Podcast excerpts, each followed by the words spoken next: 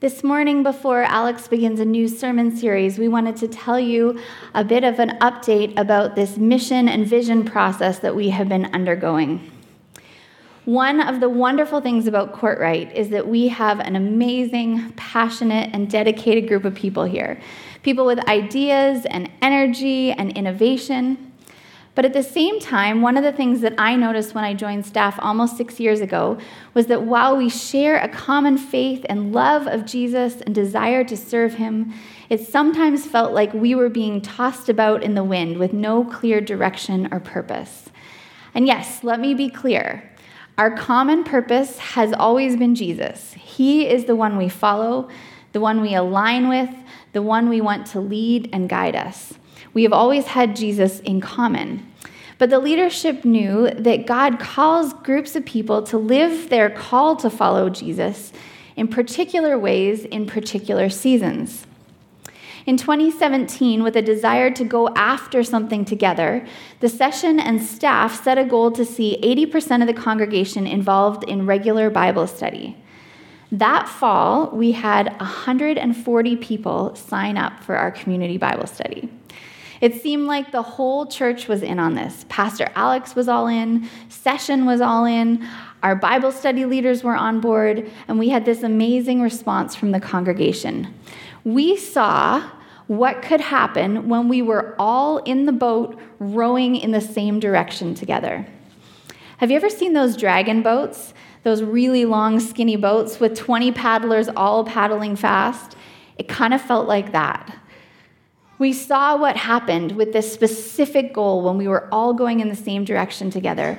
And we began to sense that the time had come for us to identify a clearer mission and purpose for Kortright, something broader and more comprehensive than a particular goal, something that we could aim for, something that reminded us of why we exist. Something that we could use to help us decide what to do and even what not to do.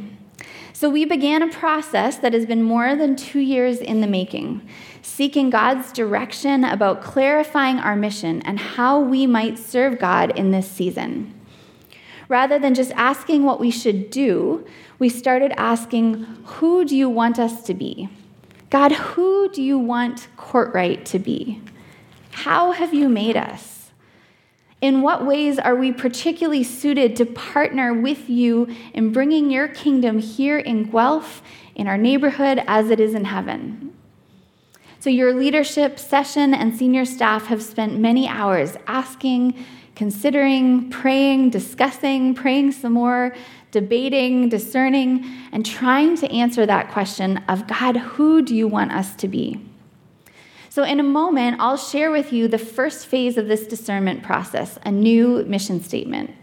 But before I share that, I want to give the framework we use to help us understand what this mission statement is and what it isn't. And I'm going to explain the three terms that we used mission, vision, and methods. So, first of all, the mission statement is our purpose. It's our reason for existing. That's what we're going to share with you this morning. It needs to be general enough to live out the greatest commandment that we share with churches around the world to love God and love neighbors. But it should also be particular so that it reflects who Kortright is, who Kortright has been, and who we are being called to be. A mission statement says why we exist and what we are aiming for today and what Kortright can still be working towards 20 years from now. So that's mission. Mission is like the compass point, the direction where we are headed. Vision is more specific, and the statement describes how we are going to get there. It considers something like okay, for the next five years or some amount of time, how are we going to live that mission out? How are we going to head towards that compass point?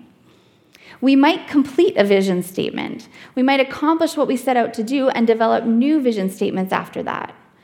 Using our analogy, vision says the way we are going to that compass point at this time is to, for instance, we're going to travel by water to get there.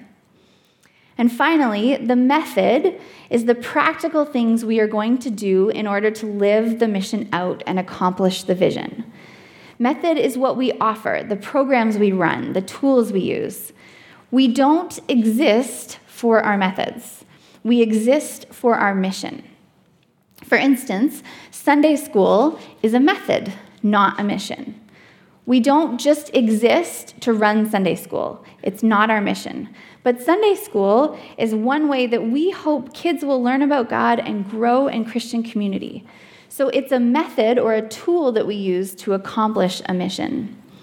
The method says we think the best way to get to that compass point, traveling by water, is to use a dragon boat with 20 paddlers. That's going to be our method. Or here's another example. For instance, if our mission is simply to make Guelph aware of Kortright, that wouldn't be altogether that exciting, I don't think, but let's just take that. If our mission is to make Guelph aware of Kortright, the vision is to present Kortright's name in as many ways as we can. That's how we're going to do that. So, the method we choose is we're going to get an airplane with a banner behind it that's going to broadcast Kortright's name all over the city of Guelph. That's going to be our method. So, mission, vision, method. The mission in that example was to make Guelph aware of Kortright. The vision said the way we're going to live this out is to present Kortright's name in as many ways as we can. And the method we chose was to present Kortright's name by flying it behind an airplane. Today, we are just going to be outlining our mission, the foundation on which Kortright and our individuals can build, our effect, build effective plans. Later, we'll come to more vision and methods, but today we're starting with mission. We want to go deep with this so that we build our vision and methods on top of a solid foundation. So this morning, we present our mission statement. These words are simple, and yet each word was deliberately chosen and has piles of significance underneath. And that's what we're going to be unpacking together in this sermon series. So at Kortright, we believe God is calling us to be rooted in Jesus, growing as a community, and becoming trusted neighbors. I was in the room when we finally landed on these statements, and I totally teared up when these words were written on the board. Now, I don't expect that that necessarily happened for all of you this morning. but the reason I was emotional was because it felt like, yes, this is the culmination of many discussions images that had come in listening prayer, of pages of chart paper that had been filled out trying to clarify our purpose, of our desire to reflect the DNA of Kortright, who we have been, but also to lean into who God is calling us to be. And it felt like we finally had landed. So it's our hope and aim over these next three weeks and beyond to bring you along to understand more of the weight and significance of these words to grow together in our understanding of who God is calling us to be, and that you will come to share the same conviction and passion that your leaders have for trying to honor God as we are rooted in Jesus, growing as a community, and becoming trusted neighbors. We are so excited to see what will happen with a direction, with a focus, when we are all in the boat paddling together. This church is bursting with passion, with commitment, with faith, desire, willingness, sincerity. And it's time to move to, together in the same direction to see who God leads us to become and how we might join his kingdom work in Guelph and beyond.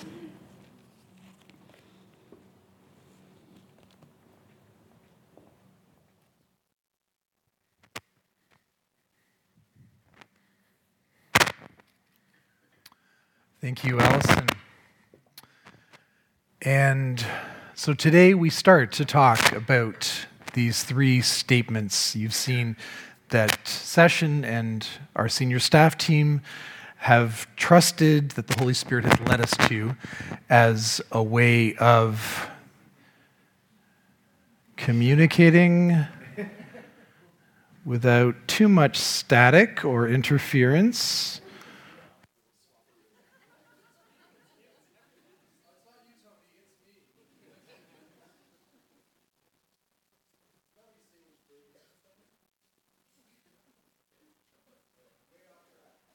Back, but you can hear me, right? Okay. Where was I?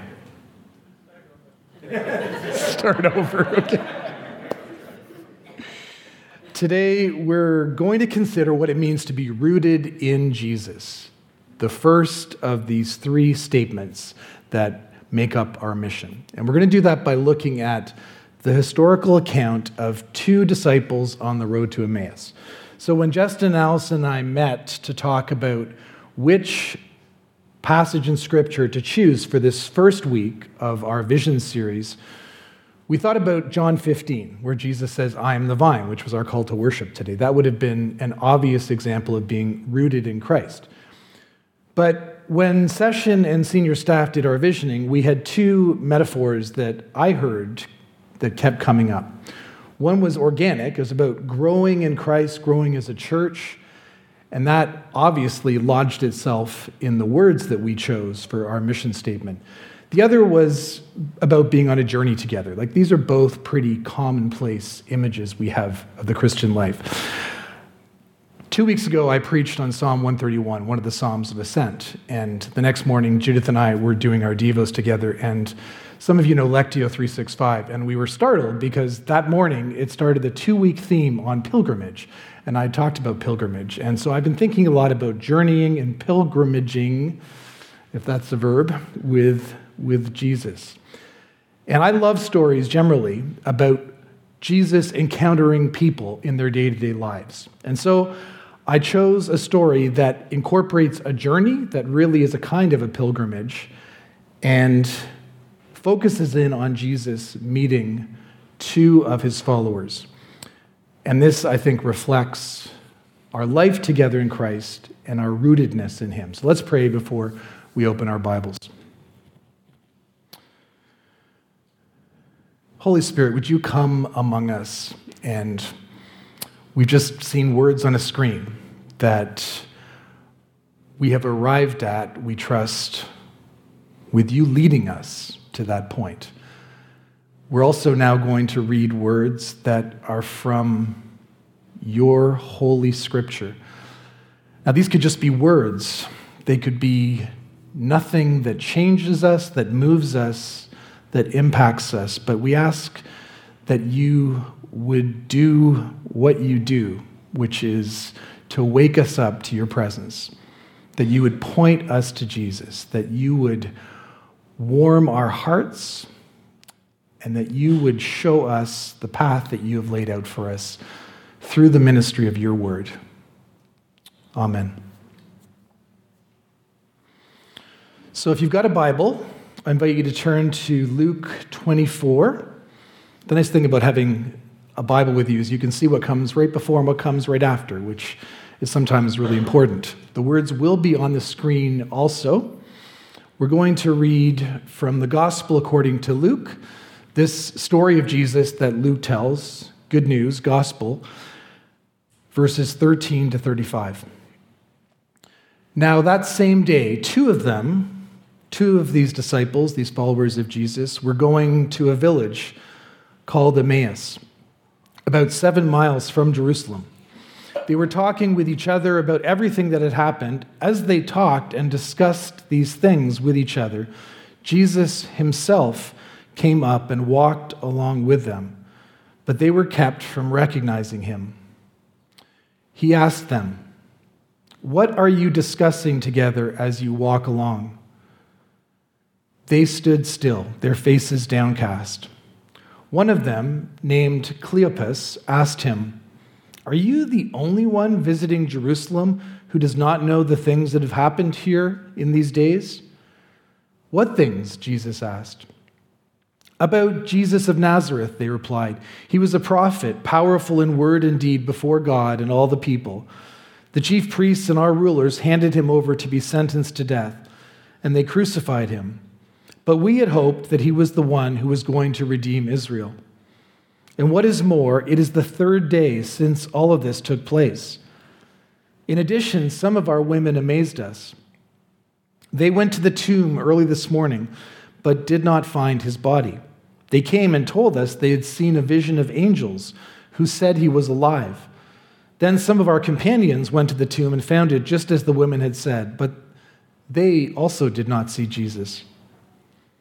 He said to them, How foolish you are, and how slow to believe all that the prophets have spoken. Did not the Messiah have to suffer these things and then enter his glory?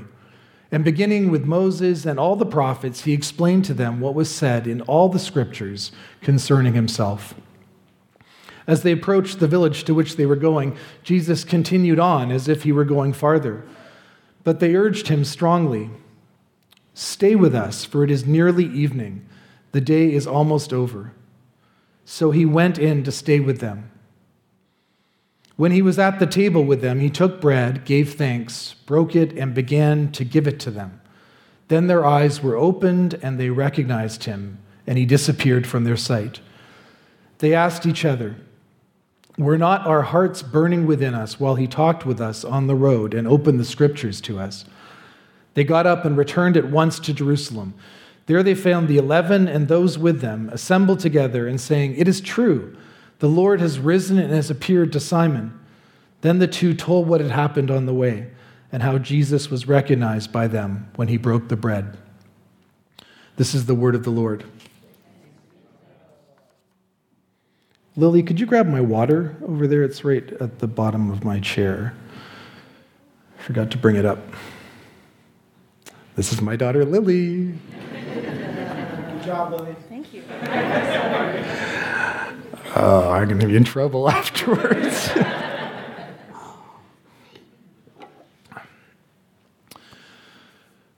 so, here in Luke 24, we watch on as Jesus encounters two of his followers, and they do not recognize him.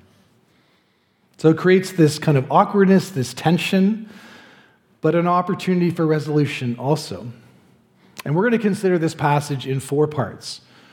First of all, we see that they're confused by all the things they've experienced since the death of Jesus. Then we see Jesus correct their misunderstanding of who he is, who he stands for, and what all the scriptures mean. Next, they experience this amazing conversion when he breaks bread with them and they recognize him. And then finally, they reflect on all of it as a community, as companions traveling back to the city and with their friends with whom they're reunited in Jerusalem. So, first of all, confusion. Secondly, correction. Third, conversion. And finally, community in Jesus. So, here in Luke 24, we meet these two followers of Jesus on the road to Emmaus, which was a village not far from Jerusalem. It's the third day since Jesus was executed, and the two of them are deep in discussion about the things that had happened. Maybe they're arguing a bit. Maybe they're asking questions just based on their perplexity. Jesus joins them, but they don't recognize him. It even says they were kept from recognizing him. And Jesus asks them, What are you talking about? They stop, their faces downcast, and we realize that they're heartbroken. They also cannot believe Jesus has not heard the news about himself, about his own death. And you start to see this is at least a little humorous. Jesus does not let on who he is, but he asks simply, What things? And so the two of them describe Jesus as a great prophet who preached the most incredible sermons and who healed people and turned people's lives around. But they don't call him Lord, they call him dead. And they admit that they'd hoped he was going to be the one to redeem Israel and lead his people to freedom. Most of all, here, I think they're confused. They trusted Jesus and he let them down. Maybe you can relate to that. Have you ever pinned your hopes on someone and been disappointed? Has the church ever let you down in one way or another? We let each other down. I think Justin alluded to that in our prayer of confession. We're only human, after all. We seem to always disappoint one another in the end. And pretty soon we may find that we're well on the way to being cynical about all hope in relationships or community or institutions. Maybe you've served in leadership at one point or another and you know it's impossible to please everyone. I once heard someone say that leadership is the art of disappointing people at a rate they can stand. Well, the disciples got it at a rate they couldn't stand. They got it all at once when Jesus was crucified. And so grief and sorrow and devastation are part of this picture here also. But on the road to Emmaus, there was more to the story. The women did not find his body. They saw angels who said he was alive. And then the men went, and they did not see Jesus. That last line again is humorous. It's loaded with irony. Did they not see Jesus? You sort of want to yell at them into the page hey, guys, he's right there in front of you. Jesus may have felt something similar too, because now he changes his approach. No more innocent questions, no more Socratic method trying to draw things out of people like a good teacher. No, now he addresses their confusion with a different kind of pedagogy. He offers a generous dose of correction. He calls them foolish. He says they're slow to believe, not because they hadn't figured out that the resurrection had taken place, but because they had misunderstood their Bibles and all the prophets had said. That little three letter word in the English is crucial here all. It's repeated. All the prophets had spoken, all the scriptures. Now, the two of these disciples were believers. They, they knew their Bibles, but they had failed to grasp the big picture. They'd only believed one side of the story the story of a Messiah who would come as a triumphant king, as a conqueror, as a ruler of his people, one whose powerful victory would usher in justice and would usher them into positions of prominence. They had viewed Jesus as that king, but then it had all gone horribly wrong. They were so caught up in their own idea of victory, they were, in the end, blind to the possibility that God's glory could come through suffering and death. Jesus had not for a moment hidden this from them. He hadn't sugarcoated his message or tried to make it easy for his followers. To the contrary, Jesus said, If you follow me, you're going to have to take up your cross too. You will suffer.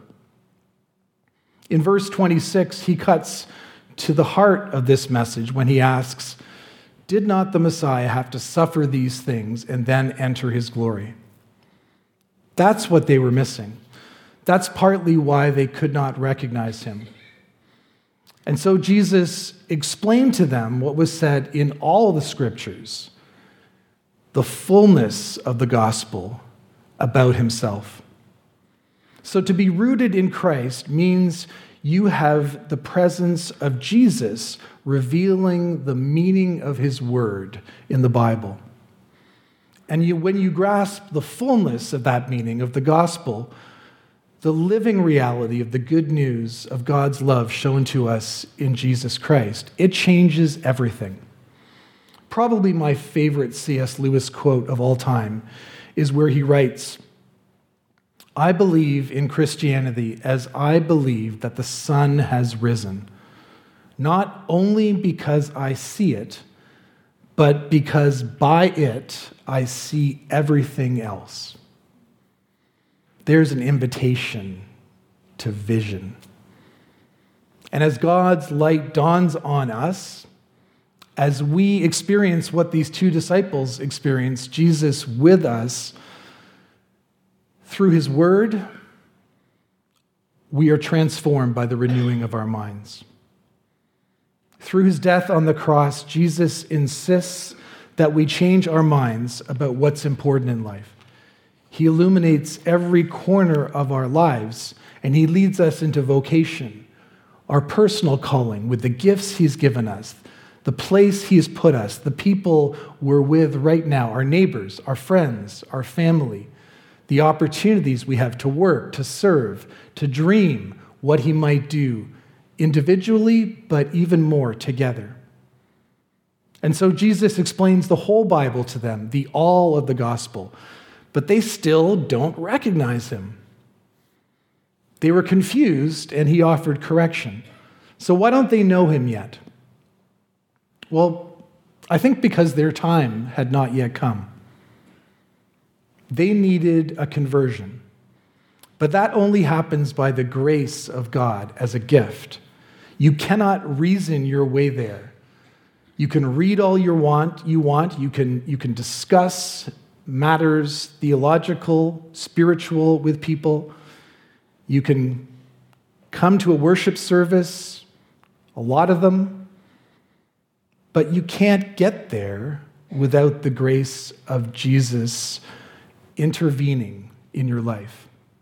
These two disciples did not grasp the truth in their own minds and then see Jesus because they'd figured it out. First, they needed God to open their eyes. Only then could they recognize Jesus. I love the French language. I've studied French since I was a kid. I love it for lots of reasons, but there's one particular wrinkle in French. Did you know that French has two words for knowing, to know something savoir and connaître. Savoir means knowing about something. So, je sais que les Toronto Maple Leafs sont beaucoup meilleurs à cause de Ryan O'Reilly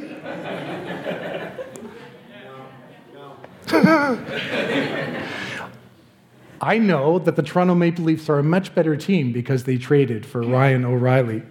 I thought I'd get at least one amen. but moi, je ne connais pas Ryan O'Reilly. Me, myself, I don't know Ryan O'Reilly. I've never met him. So, savoir means knowing about something. Connaître refers to personal knowledge, knowing people. You can know a lot about God, about the Bible, but until God reveals himself to you, you won't know him. Maybe you were brought up with Christian faith. Maybe you've come to church for years, but Jesus is saying to you that you won't really know him. You will not recognize him until he gives you what you need until he reveals himself. And the first step to getting there is to ask. So, being rooted in Christ means knowing Jesus personally. How does that happen? Well, here in Luke 24, it happens in the most ordinary way you could imagine in a meal by the breaking of bread.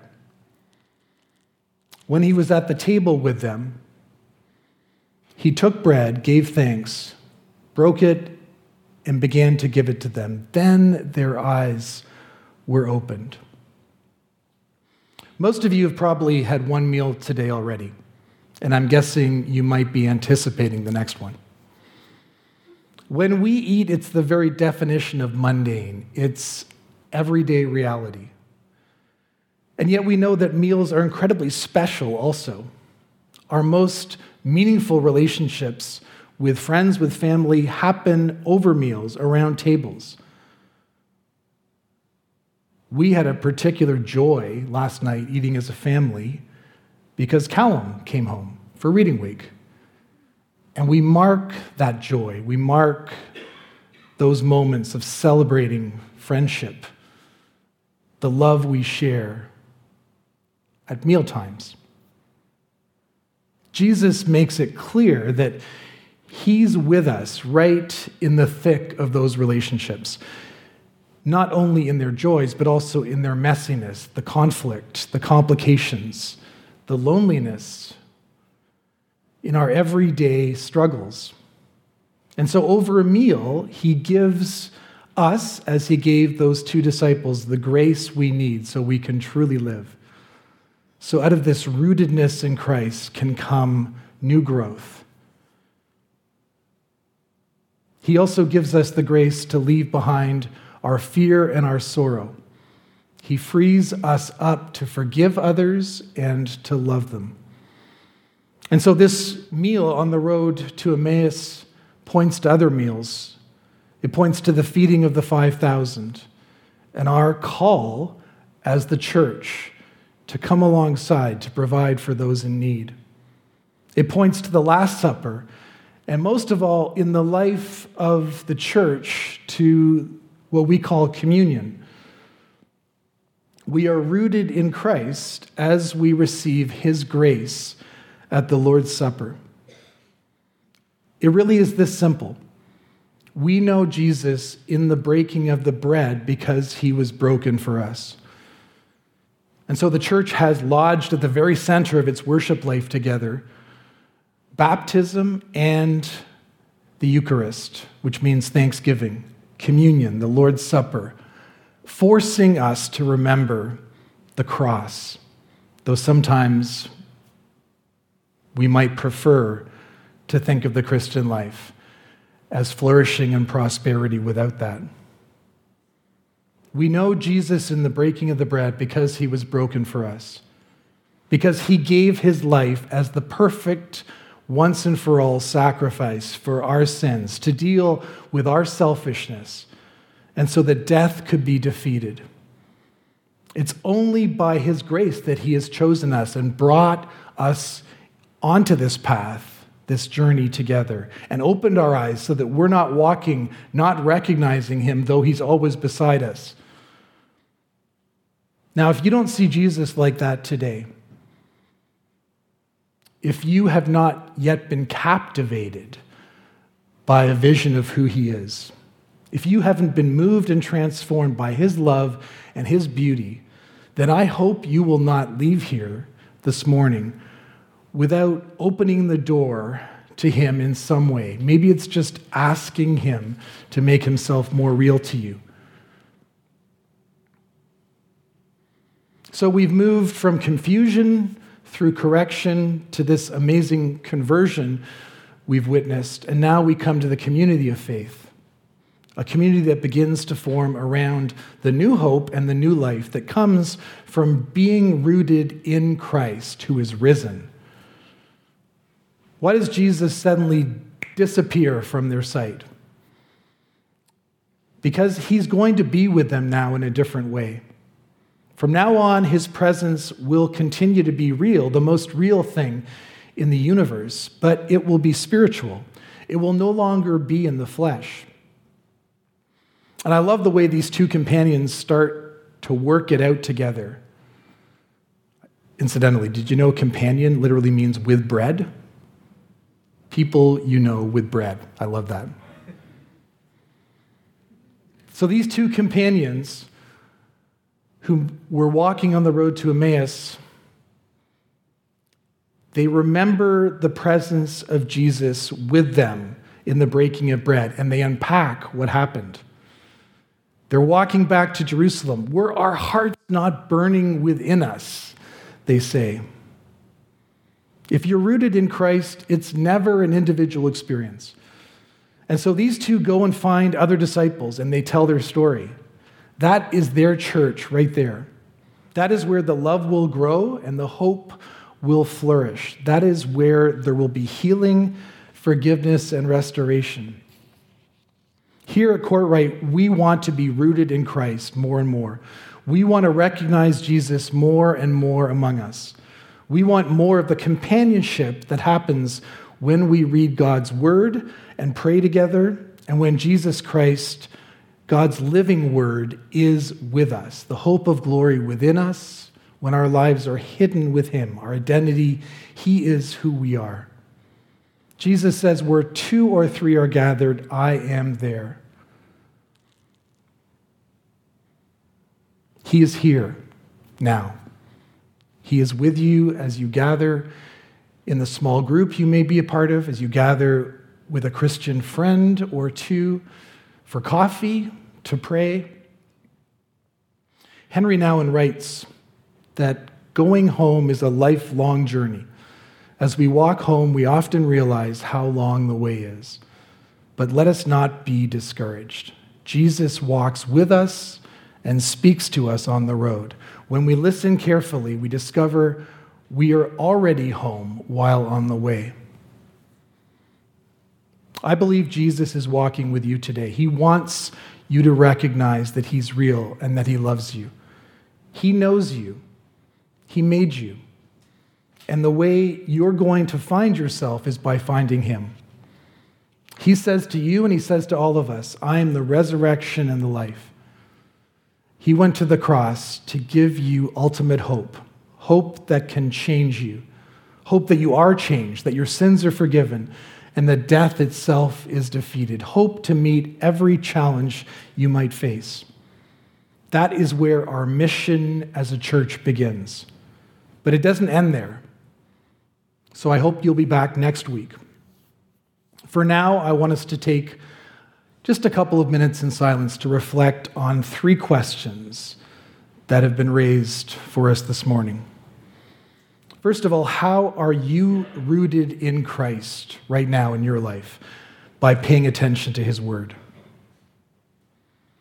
Second, how has the presence of Christ warmed your heart recently?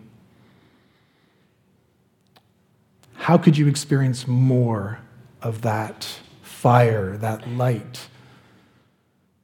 And third, how are you working through these things with others in community? And in practice.